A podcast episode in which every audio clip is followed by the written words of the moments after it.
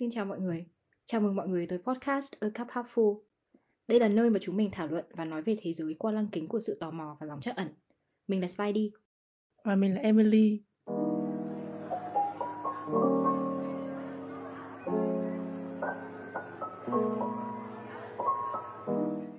Ngôn ngữ tình yêu, love language của mày là gì? Um, cụ thể nó là cách cho và nhận trong tình yêu thì nó có 5 cái. Đầu tiên là words of affirmation, nói lời yêu. Cái thứ hai là quality time là thích việc là dành thời gian ở bên nhau. Cái thứ ba là gift giving là thích được tặng quà và thích hoặc là thích tặng quà cho người khác. Cái thứ tư là service là thích sự quan tâm chăm sóc làm cho nhau những cái việc nào đó cái cuối cùng là động chạm vào nhau thì trong năm cái đấy thì love language của mày là gì Ừ. Ờ, tao sẽ nói theo cái hướng là nhận nhá. Ừ. Vì bình thường lúc mà tao làm cái test ở trên trang của Love Language ấy, The Five Love Languages thì họ hỏi theo hướng là mình thích được nhận như thế nào hơn.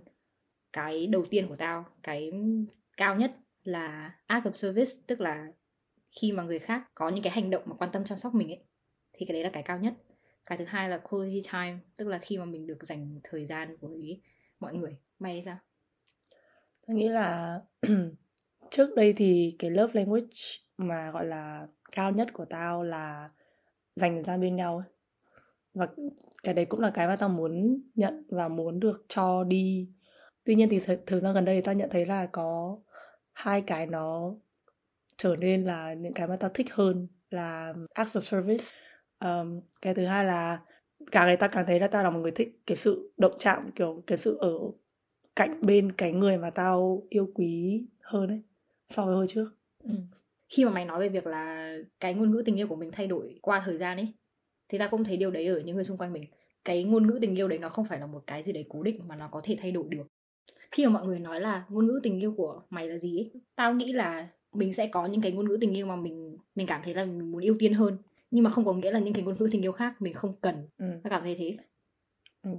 nhưng mà mày có thấy là cái việc mình hiểu ngôn ngữ tình yêu của bản thân ấy và ngôn ngữ tình yêu của người khác thì nó giúp ích không tao nghĩ là có bởi vì sẽ có những cái mà tao nghĩ là nhiều người khác thích nhưng mà tao sẽ rất là ghét ừ. chẳng hạn như là nếu như một người mà kiểu có một cái cử chỉ rất là hoành tráng và kiểu ở một nơi, cái nơi công cộng và đều thể hiện cái tình cảm của họ với tao ấy thì tao thấy là rất là không thoải mái ấy. mặc dù tao biết là sẽ có những người là rất thích cái đấy. Nhưng mà cái đấy không phải là cái mà tao thích. Tao nghĩ cái đấy cũng chỉ là một ví dụ thôi và cũng có thể có nhiều những cái trường hợp khác ấy. Thì việc là biết ngôn ngữ tình yêu của mình như thế nào và của người khác như thế nào và chia sẻ cái đấy với nhau thì nó cũng cũng quan trọng.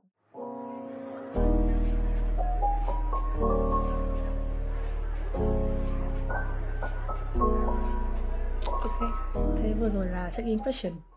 tôi nghĩ là câu hỏi đầu tiên mà tao muốn bọn mình trả lời là nếu như để miêu tả tình yêu bằng một từ thì mày sẽ dùng từ gì? mày có muốn trả lời chưa Tao nghĩ là mày trả lời trước. đối với tao thì sẽ là cam kết đi. Và tiếng anh là commitment. Tao coi trọng cái sự trung thành ấy trong tình yêu. Để có được điều đấy thì phải có sự cam kết giữa hai người với nhau. Và ở đây thì mình không nói chỉ nói về tình yêu đôi lứa mà nó có những nhiều loại tình yêu nữa. Nhưng mà tao thấy loại tình yêu nào thì cũng cần có sự cam kết giữa hai bên ấy. Khi mà có sự cam kết thì thì tao sẽ cảm thấy an toàn hơn. Và tao thấy là khi đấy thì nó mới xứng đáng để mình bỏ công sức vào. Tao nghĩ từ của tao là nỗ lực ấy. Có thể là work hoặc là effort. Ừ nhưng mà nói chung nó là sự nỗ lực. Thì nó cũng khá là giống của máy tao nghĩ thế. Tình yêu ý là ừ không không chỉ nói trong cái khuôn khổ là kiểu tình yêu đôi lứa mà là tất cả các uh, trạng thái khác của tình yêu gia đình bạn bè. Tao nghĩ là cái gì cũng cần nỗ lực ở trong đấy. Bởi vì có thể là khi mà mình mới bắt đầu vào một cái mối quan hệ thì cái cảm xúc nó rất là mạnh mẽ và nó có thể kéo dài trong một khoảng thời gian. Ok có thể nói là dài đi nhưng mà rồi nó sẽ rồi nó sẽ đi qua ấy. và cũng từ chính trải nghiệm của tao và những gì mà tao đã quan sát thì những cái khoảng thời gian đầu có thể là một vài tháng đầu và là dài hơn là một vài năm đầu đi chẳng hạn mình sẽ thường có xu hướng là lý tưởng hóa cái tình yêu của mình hoặc là lý tưởng hóa cái cái người mà mình yêu ấy. Đương nhiên là người đó không không hoàn hảo. Và sẽ đến một lúc nào đấy mà mình nhận ra được những cái điểm mà nó có thể gọi là khiếm khuyết từ họ. Không đồng nghĩa với việc là chính chỉ vì những cái điều mà mình không thích đấy mà mình chấm dứt mối quan hệ hay là mình không còn yêu họ nữa ấy. mà ta nghĩ là cái sự gọi là hòa hợp, đồng điệu giữa hai con người hay là tâm hồn thì nó không phải là định mệnh mà nó ừ, nằm quan trọng hơn là cái việc là mình có nỗ lực cho cái mối quan hệ đấy không? Thì ta nghĩ là nếu như để miêu tả ta đã dùng từ nỗ lực. Nhưng mà lúc mà mày nói về kiểu uh, cam kết ấy thì nghĩa là tao khá là thích cái đấy vì nó cũng giống ý tưởng của tao. Nhưng mà tao nghĩ là cái việc cam kết đấy nó nằm ở nằm ở cái sự là hai bên đồng thuận ấy. Ừ. Đúng không? Ừ, nghĩa là đồng đồng thuận là mình đều ở trong một cái mối quan hệ này, đồng thuận là mình đều có cái suy nghĩ và cảm xúc chung về cái mối quan hệ này và đồng thuận là mình sẽ đều nỗ lực như nhau trong cái mối quan hệ này ấy. ừ thật ra khi mà mày nói cái nỗ lực như nhau ấy, tao thấy cái đấy khá là hay. Vì mọi người hay nói về việc là trong một mối quan hệ thì giống như kiểu cái câu mà trong một mối quan hệ người nào yêu hơn thì người đấy thắng ấy, hay người nào bỏ nhiều công sức hơn thì à đâu người nào bỏ nhiều công sức hơn thì người đấy thua chứ nên là có rất nhiều bình luận chẳng hạn bảo là trong một mối quan hệ thì công sức nên là như nhau. Nhưng mà tao thấy cái đấy nó cũng tùy lắm nó tùy vào tình huống ấy. Tức là đôi khi thì người này sẽ là 70 người kia 30 ấy. Đôi khi nó sẽ phải như thế để cân bằng lại năng lượng của nhau. Nhưng mà ừ, miễn là có cam kết và cùng có công sức là đúng là nhiều người nói về tình yêu như kiểu là bằng cái ngôn ngữ là thắng thua ấy. Ừ. ta thấy cái đấy siêu thú vị. Vì cái khái niệm về quyền lực nó lại kiểu len lỏi trong trong tình yêu ấy Ừ. nghĩa là ok khi mà nhìn chung khi mình nói đến tình yêu thì bây giờ ở trong xã hội nhiều người vẫn mặc định đấy là khi mà nói về tình yêu thì đấy là tình yêu đôi lứa và cụ thể là tình yêu giữa một người nam và một người nữ Ừ. và cụ thể trong đấy thì cái khái niệm về quyền lực ta nghĩ là nó đã được xã hội hóa rất là nhiều ấy. vì nó hằn sâu trong tình yêu rất là nhiều ví dụ như là người nam thì cũng cũng có những cái động lực riêng của họ để thắng và những cái cách để họ thắng và người nữ cũng vậy ấy. Ừ. ví dụ như kiểu mình xem ở trên phim ảnh chẳng hạn thì cái cách mà người nữ gọi là mở ngoặc đóng ngoặc thắng là kiểu họ chia sẻ với nhau những cái chiêu như kiểu là kiểu mày phải play hard to get kiểu ý là thể hiện là kiểu mình mình không Mình có giá, dễ ừ, mình giá. mình có giá mình không phải là dễ đổ ấy Ừ. hoặc là đi hẹn đầu tiên xong thì kiểu sau bao nhiêu ngày không được gọi hoặc là phải đợi người ta nhắn tin trước hay là phải ăn mặc một cách như thế này để hoặc là trang điểm các thứ trang sức như thế này để để mình trở nên cuốn hút ấy Ừ. hoặc là người nam thì sẽ cũng là họ cũng có những cái gọi là luật lệ luật lệ ngầm với nhau về việc là sau bao nhiêu ngày thì mới được nhắn tin hay là nói chuyện như thế nào hay là phải ga lăng hay là không ga lăng ra sao hay là có trả tiền hay không ấy Ừ. Mày có cảm thấy được điều đấy trong những cái kinh nghiệm của mình trước kia? Với việc trải nghiệm tình yêu ấy. Thì mày có cảm thấy là mình bị ảnh hưởng bởi những cái đấy không? ta nghĩ là ta có nhưng cụ thể hơn là trong những cái mối quan hệ không phải là tình yêu lãng mạn kiểu tình yêu đôi lứa ấy. cái cách mà ta bị ảnh hưởng bởi cái tâm lý đấy là cái sự rất là rằng xé trong chính bản thân mình việc là mình cho bao nhiêu là đủ và mình nhận bao nhiêu là đủ và khi nào thì mình đã cho quá nhiều và mình nhận lại quá nhiều ấy. Ừ.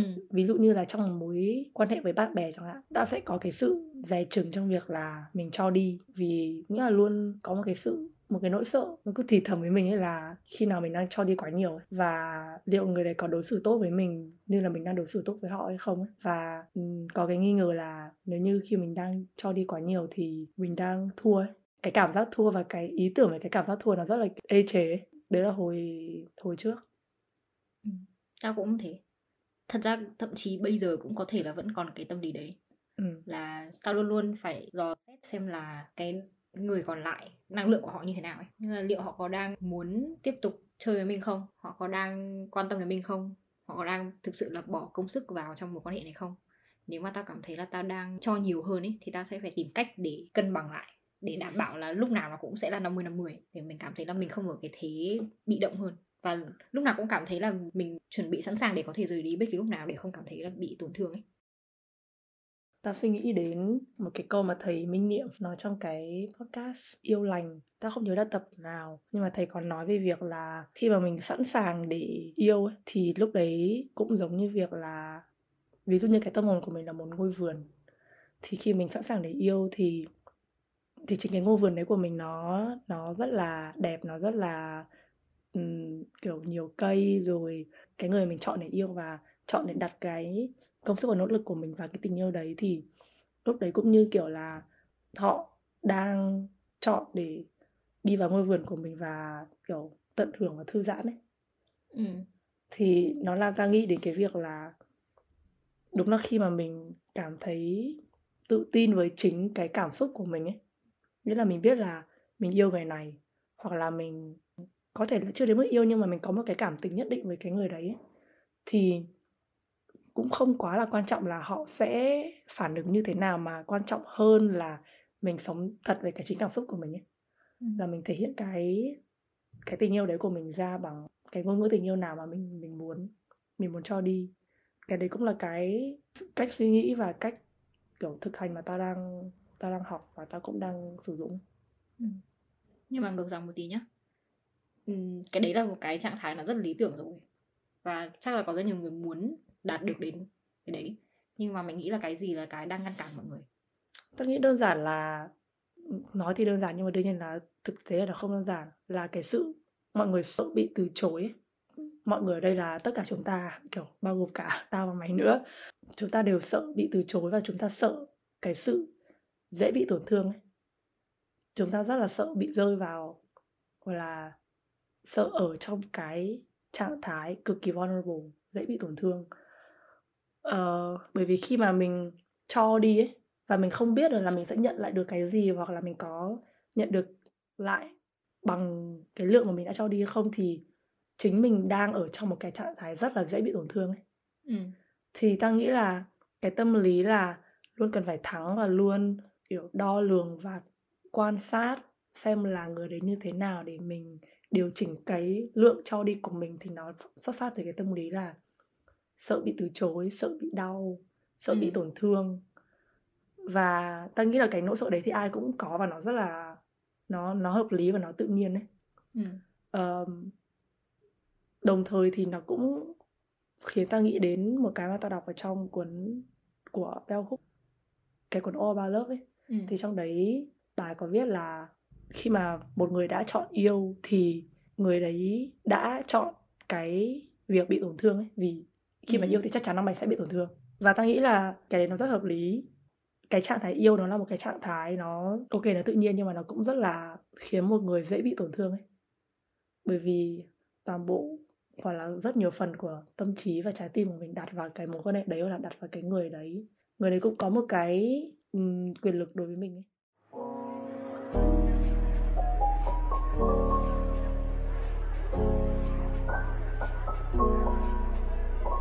Ta nghĩ là từ nãy giờ thì mình nói cũng khá khá về tình yêu đôi lứa này và tình yêu um, giữa những người bạn. Ta muốn hỏi là thế ngoài những cái hai ngoài hai cái trạng thái tình yêu đấy thì mày đã đang thấy cái khái niệm về quyền lực nó xuất hiện như thế nào trong những cái trạng thái tình yêu khác? Ừ, nếu mà nói về quyền lực thì tao nghĩ ngay đến tình yêu gia đình. Thì trong một mối quan hệ gia đình ấy thì thường là bố mẹ hoặc là những cái người mà có trách nhiệm để nuôi dưỡng nuôi dưỡng mình thì sẽ là những người mà có quyền lực hơn so với một đứa trẻ. Vì những đứa trẻ con ấy đặc biệt là khi chúng mới sinh ra hoặc là mới ở những năm đầu thì sẽ không có đủ nhận thức không có đủ khả năng để tự bảo vệ bản thân mình nên là thường bố mẹ hoặc là những cái người nuôi dưỡng đấy sẽ có khả năng quyết định thế nào là tình yêu ấy. Và ở Việt Nam thì nó có một cái phổ biến đấy là yêu cho roi cho vọt tức là dùng việc đánh đập hoặc là mạt sát ấy. Nói thì nghe có vẻ nặng nhưng mà đấy là một cái hiện tượng rất phổ biến. Và dùng cái đấy để nói rằng đây là cách để tôi giáo dục con cái tôi. Đây là cách để tôi thể hiện tình yêu thương. Và chỉ như thế thì nó mới nên người được tức là đấy là cái khái niệm tough love. Tiếng anh mọi người hay dùng là tough love. Nó có thể làm ảnh hưởng đến quyền của trẻ em quyền con người và quyền của trẻ em. Vì ừ. chúng nó không có quyền quyết định được là chúng nó nên được yêu thương như thế nào và chúng nó nên yêu như thế nào. Và những cái hậu quả nó gây ra thì ngoài những cái hậu quả ngay tức khắc đấy là những hậu quả về mặt thể chất và tinh thần thì nó sẽ đi theo những đứa trẻ đấy nữa. Và có thể ảnh hưởng đến việc là sau này nó thể hiện tình yêu của mình như thế nào hoặc là nó nhận thức thế nào về tình yêu ta thấy cái đấy đúng và thú vị. Theo đúng là ừ khi mà mình sinh ra thì ở một khía cạnh nào đấy thì cũng như là một tờ giấy trắng ấy và bố mẹ mình gọi là cái người mà chăm lo cho mình những cái người mà có toàn bộ cái quyền lực để quyết định là kiểu mình sống hay chết ấy. Ừ. thì họ cũng là người quyết định xem là cái tình yêu mà mình được nhận là như thế nào ấy.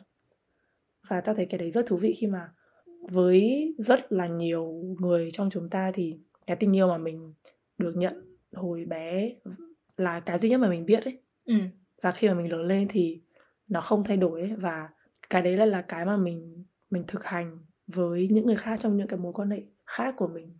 Mà ta nghĩ là cũng nhiều người trong nhiều người trong chúng ta kiểu không nhận ra rằng cái tình yêu và cái định nghĩa về cái tình yêu đấy mà họ đã có suốt từ kiểu thời thơ ấu nó không thực sự là tốt cho họ ấy. Ừ. ta nghĩ là nhiều người yêu theo cái cách mà họ biết chứ không nhất thiết là cái cách mà tốt cho họ và tốt cho những người xung quanh họ và ta thấy cái việc là có thể bứt ra khỏi những cái gì mình biết và ngồi lại để nhận định xem là đâu mới là cái dạng tình yêu mà mình muốn và cái định nghĩa về tình yêu mà mình muốn nó là như thế nào ấy. Nó là một cái rất là khó ấy.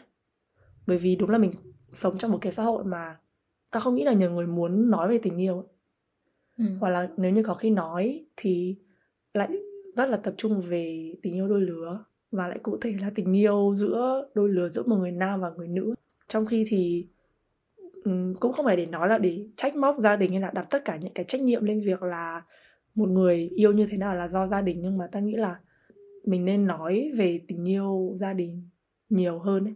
Bởi vì đấy cũng là một trong những cái nơi đầu tiên mà một người một người có thể học học về tình yêu và biết về tình yêu. Biết được là cái cái đóng góp của mỗi người trong cái trong cái việc là một đứa trẻ nhìn nhận về tình yêu như thế nào, một người nhìn nhận về tình yêu như thế nào thì trong gia đình nó rất là quan trọng. Mà nghĩ là cái này thì sẽ phải xuất phát từ rất nhiều bên việc là giáo dục ở trên trường học hoặc là các phương tiện truyền thông chẳng hạn. Hoặc là bất bất kỳ những cái kênh nào mà cha mẹ có thể tiếp xúc được ấy. Ví dụ như với tư cách là một đứa trẻ mặc dù nó có muốn giao tiếp về vấn đề này ấy, mà nếu mà bố mẹ không mở lòng hoặc là ngược lại thì nó cũng không hiệu quả.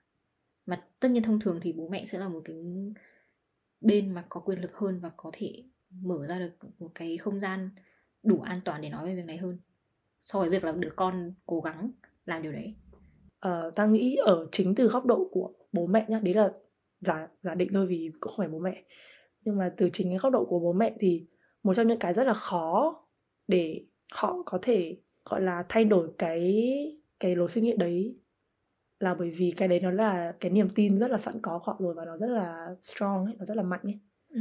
thì cái khó ở đây là việc thay đổi cái niềm tin đấy Ừ.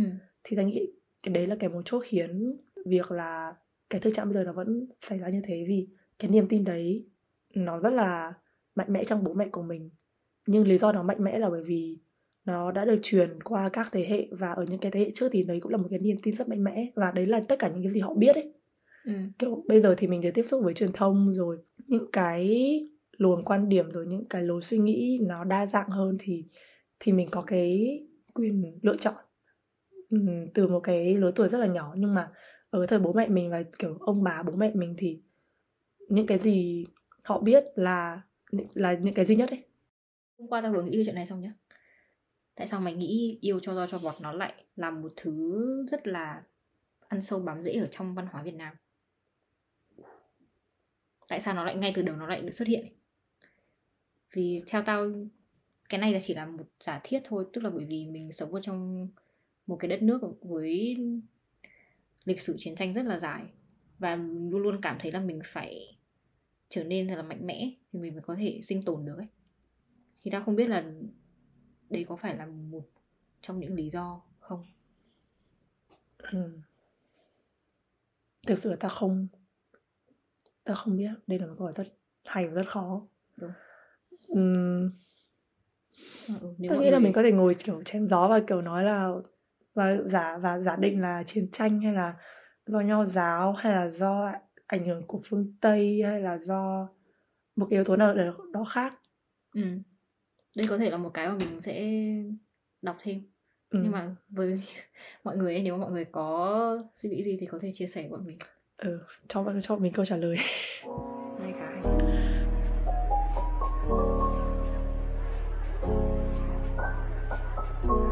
vì mình đang ở trong cái chủ đề là nói về nói về gia đình thì ta thấy là mọi người khi mà nói về tình yêu ấy nhất là tình yêu gia đình thì luôn nói nó là một tình yêu vô điều kiện ấy.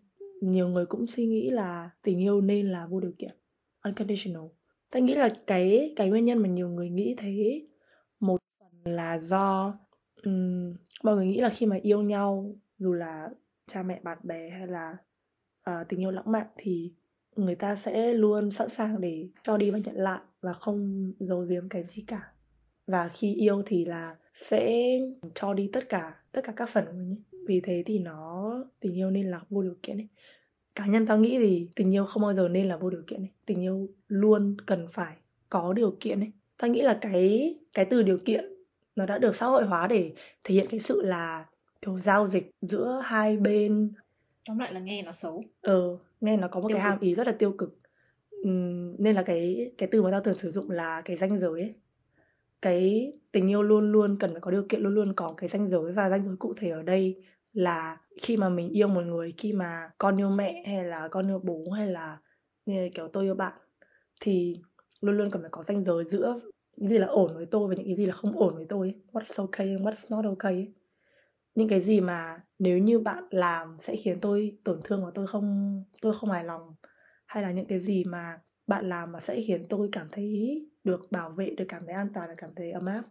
Thì ta thấy cái đấy rất là rất là quan trọng. Nhất là trong gia đình ta nghĩ là nếu như mà trong gia đình mà chúng ta đều dạy được nhau cái việc là đặt ra cái cái danh giới, đặt ra cái tiêu chuẩn về việc là mình muốn được nhận và mình biết cho như thế nào thì những cái mối quan hệ tình yêu giữa giữa các thành viên trong gia đình, trong xã hội thì nó sẽ nó sẽ healthy hơn rất nhiều, nó sẽ kiểu tốt hơn rất nhiều ừ, tao thấy cái ý đấy là một cái ý rất hay mà nó cũng sẽ liên quan đến rất nhiều những cái vấn đề khác, ví dụ như kiểu là cách mình giao tiếp với nhau ấy. Nói ví dụ là tao đi, thì tao sẽ là một người ăn nói rất thẳng và tao cũng sẽ muốn là mọi người giao tiếp với tao bằng cách đấy nhưng mà có những người thì giao tiếp những cách khác, họ thích nói bằng vo hơn và họ cũng mong muốn là mọi người sẽ giao tiếp với mình theo cách kiểu sandwich ấy. tức là một chút lời ngọt ngào này, sau đấy là sự thật đau lòng này, sau đấy là một chút lời ngọt ngào này. Thì khi mà mình nói về danh giới thì mình sẽ giải quyết được rất nhiều vấn đề ấy. Đồng thời mình cũng sẽ chạm được đến rất nhiều thứ mà mình nên nói về. Nhưng mà đúng là mình chưa nói về nó đủ. Mà đặc biệt là nó có một cái nét về văn hóa là dĩ hòa vi quý nữa mình cảm thấy là khi mình nói ra những cái vấn đề đấy thì có thể là người kia sẽ mất lòng. Và thật ra cái này cũng có một cái ý đúng, tức là không phải lúc nào cũng là lúc thích hợp để nói về việc này mình sẽ cần một không gian cả đủ an toàn này, và người kia đủ mở lòng và đủ chấp nhận, đủ thấu hiểu để có thể là nghe mình và ngược lại. Đúng là nó là một cả một quá trình. Tao rất đồng ý với cái cái điểm mày nói là nó là một quá trình ấy. Vì tao nghĩ nó lại càng nhấn mạnh cái việc là nhiều người trong chúng ta nghĩ rằng tình yêu là một cái tự nhiên ấy, ý là ai cũng có khả năng yêu ấy. Và đấy là bản năng, cái cái tự nhiên của mỗi người rồi, và không cần phải học. Nhưng ta nghĩ là yêu là một cái kỹ năng cần phải học. Khi mà mình, khi mà mình yêu, nhưng mình không trải qua cái quá trình bỏ ra cái nỗ lực để biết được là cái người mình yêu họ muốn cái gì, hay là chính mình muốn cái gì, chính mình có những cái kỳ vọng gì khi mình bước vào một cái cái mối quan hệ, hay là những cái lúc mà trải qua những cái mâu thuẫn những cái bất đồng những cái những cái khoảng thời gian mà nó không được gọi là tươi đẹp cho lắm thì mình cần làm những cái gì để để đảm bảo là cả mối quan hệ này nó không đổ bể thì ta nghĩ tất cả những cái đấy là kỹ năng kỹ năng yêu kỹ năng để giao tiếp kỹ năng để um, giải quyết mâu thuẫn kỹ năng để lắng nghe kỹ năng để thấu cảm và cảm thông ấy. thì tất cả cái đấy có thể gói gọn ở trong một cái kỹ năng gọi là yêu ấy. Đối với mày thì tình yêu không phải là gì.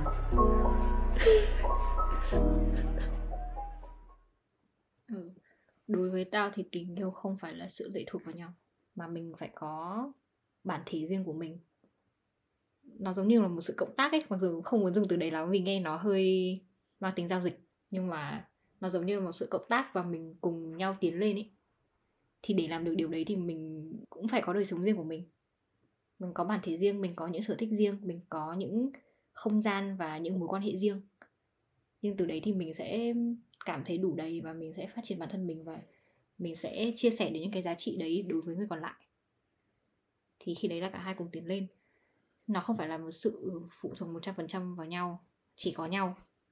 Vì tao biết um, có rất nhiều những mối quan hệ. Thật ra cái này thì sẽ phổ biến hơn ở những mối quan hệ lãng mạn là khi mà mình yêu một ai đấy thì mình muốn và mình sẽ có xu hướng là dành thời gian của mình cho người đấy 100% ấy.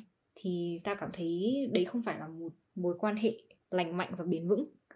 Bởi vì như thế thì chả có ai có cơ hội để thở cả. Ta cũng rất đồng ý với cái đấy. Uhm, tao nghĩ là trong một mối quan hệ nếu như mà cái người kia là tất cả của cuộc đời mình ấy không có hoặc là không được có dành thời gian cho những cái mối quan hệ khác hay là có những cái mối quan hệ khác thì nó rất là nguy hiểm ấy. Ta không nghĩ là một người có thể là tất cả cho một người khác. Ok ngoài ngoài cái mối quan hệ lãng mạn của mình mình cần phải có thêm những cái mối quan hệ khác tình bạn gia đình những cái support system. Những cái mối quan hệ mà có thể hỗ trợ cho mình là những cái nơi an toàn để mình có thể uh, chia sẻ những cái phần khác của mình. Mà trong cái mối quan hệ lãng mạn đấy nó nó không phù hợp ấy. Và ta nghĩ là khi mình có nhiều mối quan hệ và có nhiều có nhiều người bạn thì nó cũng cho cuộc, nó nó cũng cho cái cuộc đời của mình rất là nhiều góc nhìn ấy. và cái việc là đa dạng góc nhìn nó là một cái cần thiết. Vì khi mà mình dành tất cả thời gian của mình cho một người hay là một cái mối quan hệ thì mình sẽ bị rất là phiến diện ấy có thể là mình sẽ bị không nhìn thấy những cái những cái red flag, những cái có thể không tốt lắm đang xảy ra chẳng hạn. Những cái mày nói thì nó tập trung khá nhiều vào mình, với tư cách là người ở trong mối quan hệ đấy. Nhưng tao nghĩ là cái việc là lệ thuộc ấy, nó cũng khiến cho người kia, trước nó đã tốt cho người kia. Bởi vì khi đấy thì mình đặt quá nhiều kỳ vọng vào nhau ấy. Thì những người kia thì có thể họ sẽ cảm thấy là ngột ngạt không đáp ứng được tất cả những kỳ vọng đấy nói về kỳ vọng thì tôi nghĩ là cái việc kỳ vọng nghĩa là cái việc là có expectation có những cái kỳ vọng nó là nó cũng là nguồn cơn cho rất nhiều những cái sự khổ đau trong tình yêu ấy. Ừ. vì đúng là nếu như mày không kỳ vọng thì mày không được thất vọng nhưng mà đương nhiên là làm người thì luôn luôn kỳ vọng ấy và đó thì mọi người hay kỳ vọng là tình yêu sẽ là tất cả của mình khi mà yêu thì sẽ không bao giờ cảm thấy đau khổ. Nó là nó là một nơi không bao giờ có sự đau thương ấy. Và không bao giờ có mâu thuẫn, không bao giờ có một cái gì đấy tiêu cực cả. Thì tôi nghĩ là nhiều người trong chúng ta bước vào tình yêu với với cái kỳ vọng như thế. Rồi nhiều người, tôi nghĩ là cũng, tôi nghĩ là khi mà chúng ta trẻ thì chúng ta hay có kỳ vọng là cứ đứng ở đấy và tình yêu sẽ đến ấy. nhiều người trong chúng ta sẽ, chúng ta hay hay suy nghĩ là tại sao mình đang làm tất cả mọi thứ đúng rồi ấy, nhưng tình yêu vẫn chưa đến ấy. Mình vẫn luôn ở trong cái trạng thái là ngóng chờ, mong đợi một cách tuyệt vọng để tình yêu đến.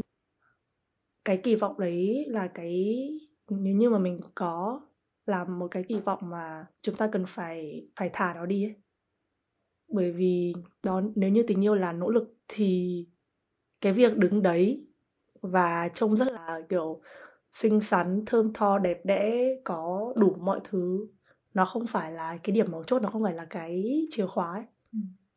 mà cái mà chúng ta cần phải làm là thực sự đặt bản thân mình ra ngoài trong cái cái biển khơi ngoài kia kiểu nếu như yêu thì chắc chắn sẽ bị tổn thương nếu như yêu thì có thể chia tay nếu như yêu thì có thể không phải sẽ dành chọn cả cuộc đời bên nhau. Nhưng nó cũng có thể có một cái gì đấy đẹp đẽ có thể xảy ra ấy.